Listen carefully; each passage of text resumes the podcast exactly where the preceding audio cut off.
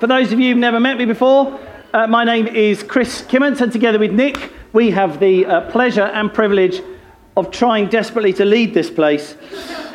We do our best, what can I say? Uh, very, very warm welcome, particularly if you're visiting. Um, I'm not talking for long this morning. Oh, oh, just the one. Just the one. I thought I'd leave the gap so you didn't miss the next thing I was going to say. But um, funnily enough, it's Easter Day. I thought I should probably talk a little bit about Jesus. That makes a bit of sense, right? It is Easter after all. It isn't just about eggs, it turns out. Um, I speak to a number of people, and in some, some circumstances, Jesus will come up in a conversation, especially when people find out what you do. Oh, you're a vicar. Um, yeah, yeah, yeah, I guess kind of a vicar. But I know as soon as I say the word vicar, a stereotype immediately emerges in their head. So I know I'm onto something when they say, You don't look like a vicar. Okay, I'll, I'll take that. That'll do. That'll do for now. But he, is, he was a fascinating figure, even if you think, oh, well, I'm not really sure what I think of him. Was he the Son of God? Those kind of questions. He was a fascinating figure. He lived 2,000 years ago and was probably, arguably, one of the most influential people that ever lived. He's made it into numerous people who don't believe in him, whatever that means. We could discuss that further. They've even made it he has even made it into their swearing vocabulary. It's incredible. Jesus. The number of people that say that, and you think, that's really, really odd. Why do you say that? I've never heard anyone go, oh, Buddha. I've never heard anyone do it. It's such an odd thing. Where people say, oh, I don't really know what I think of this Jesus. Well, he's managed to make it into your swearing vocab. In fact, a few weeks ago, we were out praying for someone on the streets. Got video to show you this morning, which is fun. A few weeks ago, we were out there and we prayed for someone, and they're not in any way churched, which is wonderful because they have no they have no idea how to respond when you pray for them in some way, and then they experience some healing. And this guy went, Jesus. I thought, uh huh. well done, you. You're a step ahead of most. Uh, so. Um, the fact that Jesus lived is pretty inarguable. All kinds of people, whatever your faith of all faith and none, there is little argument that Jesus actually lived, okay? But there is a lot of debate over why did Jesus come and live on earth? Who was Jesus exactly and why did he come and live? Jesus made it pretty clear. Thankfully, he answers a lot of these questions.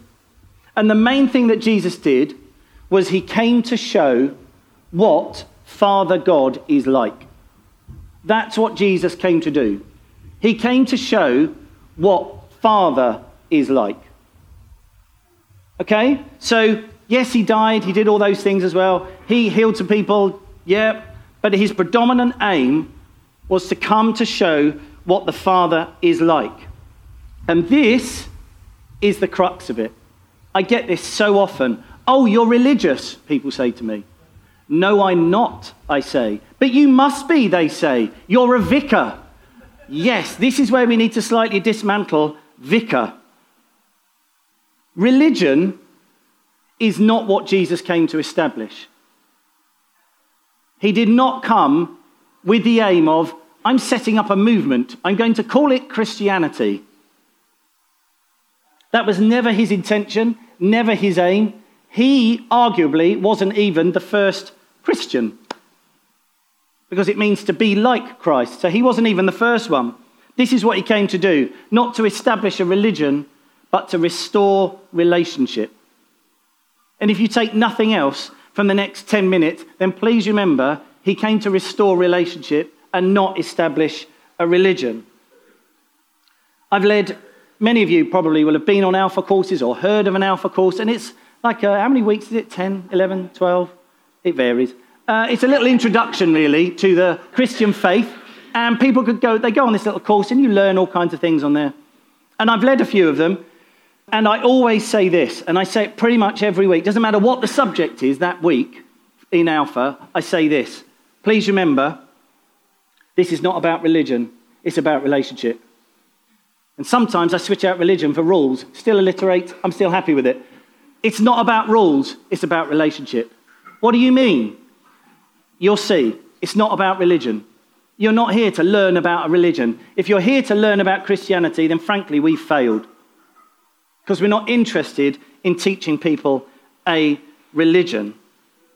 So the point is, thanks, Herbs, Father, Father God, that's 20 quid that just cost me. Father, Father God is absolutely desperate for a relationship with us, with you. Desperate. And you can read the Bible or hear bits of the Bible and think that actually, as far as I understood it, the Bible is all about things you're not allowed to do. That's what so many people hear. But it simply isn't true. All you need to do is, I'll, I'll give you a little bit of a, a clue how to start. You open, the, you open the very front of a Bible if you've got one. For a start, you buy one that hasn't got theirs, these, and nows, unless you particularly love them and they float your boat. But if you want to understand it, buy a bit, bit of a more modern one. Open up the very front cover. It's called a contents page. Go to where it says Mark, and then just go and read. And say, I want to find out what Jesus is like. Because you can see he's written about in those pages.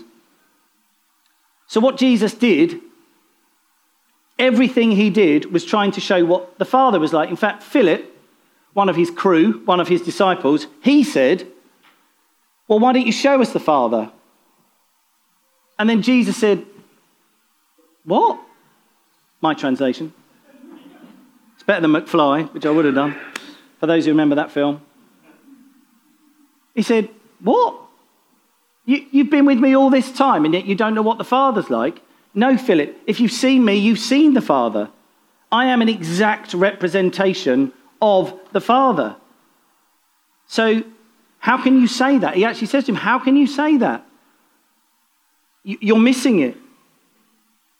So, this is what often happens I do battle with people's understanding of religion means that religion requires something of you. Religion requires, it demands. You have to work, you have to strive. However much Bible reading you do, you have to read a bit more. However many people you talk to about God, you need to talk to some more. However many old ladies you help across the road, it's always got to be one more. It's never enough. That is what religion does. It drives you. It doesn't lead you from in front, it drives you from behind. You are driven. It ties in beautifully with our insecurities and various issues that we all have, all the baggage that we all have. I must be better in order to earn God's favor, in order to, for Him to like me. God puts that very clearly out there and says, actually, I think you'll find that your efforts at trying to be good enough for me are like filthy rags. Filthy rags, just yucky. You know those ones you find under the sink that have actually started to go brown? Those ones. And then you smell them and you nearly pass out. Yeah, that even, even worse than that. God says, Your efforts to try and be good enough for me are like that. You never, the standard is up there. So people say, Another thing Christians, oh yeah, they're people who try to be good. Oh, well, I'm a good person. I'm a Christian. I'm a good person. Can I ask this one question, which is I always ask when someone, I rarely argue with people, I just, it's, there's no point. But if people, if we are in a bit of a discussion, they say, well, I'm good, I say, oh, that's brilliant. Great. I'm so glad you're good. Can I ask, who are you comparing yourself with? For you to get your good grade that you've given yourself, who are you comparing yourself with? And this is the thing. So God knows that his standard is sort of way up there, but he also says, But I've just come to make a way that, and that's what Easter's all about. I've come to make a way that it's entirely possible. We can, we can be friends. You haven't got to work for me. You haven't got to try to please me. You haven't got to spend your life ducking me. You haven't got to spend your life every time you want any kind of drink or you want to do the um, national lottery or something, you don't have to like point, go, God, what's that? And then quickly do something behind his back. That's not how it works. If you're trying to do things behind God's back, then I must introduce you to him because you clearly are not clear on who he is. He just wants to lavish his love upon you. That is it. He is relentless he is coming after you. We say that often here. thanks to Eugene Peterson or what Eugene Peterson's son said at Eugene Peterson's funeral. He is for us, He is coming after us, He is relentless. God is relentless in His pursuit of us, in His pursuit of you. But, Chris, you don't know what I've done in my past. I, I don't know what you've done in your past. But I do know that that's not, that's not Father God's priority with you. To be honest, He just, he just wants to hold you. He wants you to know you're okay. He wants you to know you're exceedingly loved. We've been going out on the streets, doing some healing on the streets. Um, it's been talked about quite a bit. Uh, we did some training a few weeks ago, uh, and then we've been going out on the streets. And we went out yesterday. This is a guy we prayed for. His name was Will. I'll show you a little video of him in a minute. And some of you might think, well, this is pretty far fetched. But you can see there, he had sat on a chair. He came to us complaining of back pain. And so we got him to sit on a chair, put his pelvis tightly back into the chair, and we held his legs up and said, Well, did you realize your legs are different lengths? Oh, yeah, I have been told that before. Yeah. He said, Yeah, they were talking about possibly um, putting some um, supports in my shoes and things like that to try and build them up. Yeah, we know, I know they're different lengths. So he said, Oh, well, do you mind if we just try praying your leg out so it's the same length? If you like. Okay, we'll do that. So Herbs, Herbs and I were there, and then that happened. Now, I'm naturally quite cynical. Okay? So I did check to him, your boot hasn't slid slightly, has it? He said, I haven't moved. He was totally freaked out. In fact, at one point, where his right leg was shorter, if you really do want to be freaked out, where his right leg was shorter, he put his legs down on the ground, we lifted them back up again, pushed his pelvis back, his right leg was now longer. I know, that was weird. So um, we prayed again and said, no, no, we'll have them the same, please. Uh, so we did that. Now, what I love about this guy, I'm about to show you a video of him, and we said to him afterwards, Do you mind if we film you? What I love, he has absolutely no framework for God, for Jesus, for miracles, for healing. He hasn't got the language. All of this I love. It's great. This isn't a bad thing, this is a great thing. See, he has got no comprehension of what's going on. No idea at all. All he knows is he's got back pain and he comes and sits in a chair and he thinks, Do you know, I've had back pain for years. This is worth the risk. Uh, yeah, do, do whatever. You're not going to hurt me, are you? No, we're not going to hurt you. Oh, yeah, do, do what you like then. Because frankly, I'm that desperate that I would just love to be rid of this back pain. So we got the brother here. Um, he came over because uh, he's had a bad back for quite a to- uh, time, so he's just going to tell you about uh, what's happened. You've cured it. Basically, you've got rid of my pain. How long have you had pain for? I'm 59 now. I've had it since I was 25. Wow. Just an aching back. Just aches all the time. And you're feeling no aching whatsoever? I right got a pain. I got a aching me at the moment. No. No. Normally I stand here. Oh dear. No. But I'm fine at the moment. That's amazing. What happened to your legs? Sorry. What happened to your legs? Well, one grew longer than the other. You've, you've actually done something to me, and it's. I feel fine. Honestly, I feel fine. I'm standing there with no pain whatsoever.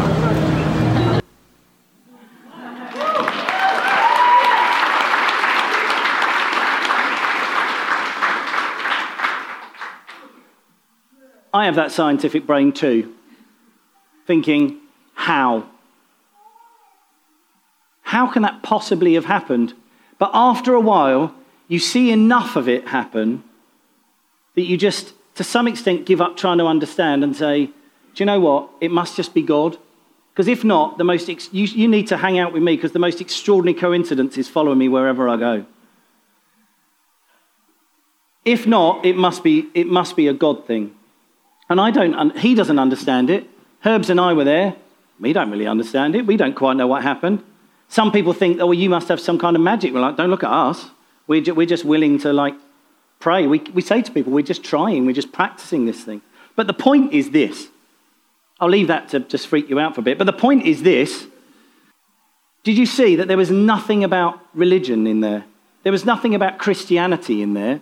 We weren't trying to sign him up for something.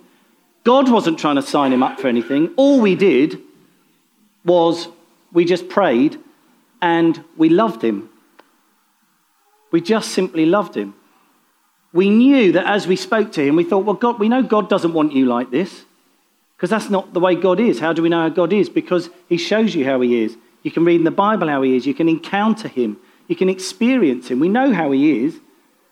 And we know that this guy has, has just been potentially relieved of some symptoms, let's say that rather than healed, relieved of some symptoms that he's experienced for 34 years.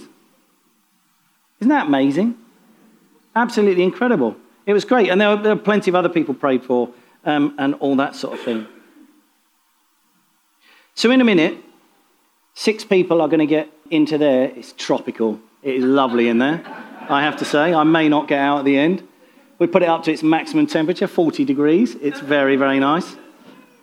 Ian Witt said that it is available for hire at the end. 15 quid for five minutes. Uh, all we'd ask is that there's no skinny dipping. That's all we'd. A Bit awkward, kids will be around, that sort of thing. But there are, about, I think, as far as I know, six people going in there, and it's just a symbolism thing. There's nothing magic about the water, believe me. There's nothing magic about the water. Uh, it's warm, that feels magical, but other than that, it's warmer than the sea when we go in the sea.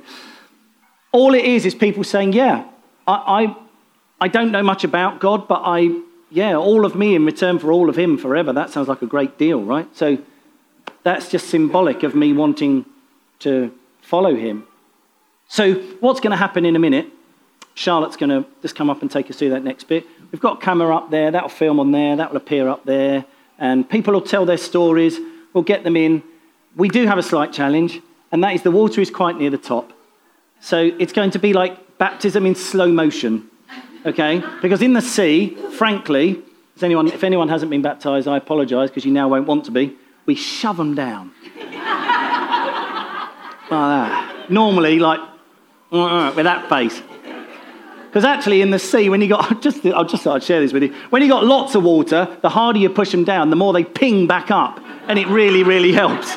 In there, it's going to be like a, and we're going. Okay. Um, so, anyway, we're going to quickly pray, and then Charlotte's going to come up. And close your eyes if you want to, whatever you want to do. Father God, we thank you that your love for us is extraordinary, it is relentless. I thank you that you are good. We know not everything that happens in this world is good, but we also know that not everything happens in this world is in any way your fault.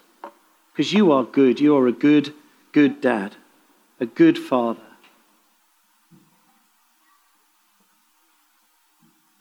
And I thank you, Father, that every person in here is being pursued by you. It's like you're, you're just knocking, saying, I'm here. I would love to have more of a relationship with you. I would love for you to get to know me better. I would love for us to hang out more. Thank you, Lord. Amen. Thanks for listening to our podcast today, and we hope you enjoyed it. For more information, visit ashfordvineyard.org or maybe drop into something if you're nearby. In the meantime, have a great week and know just how loved you are.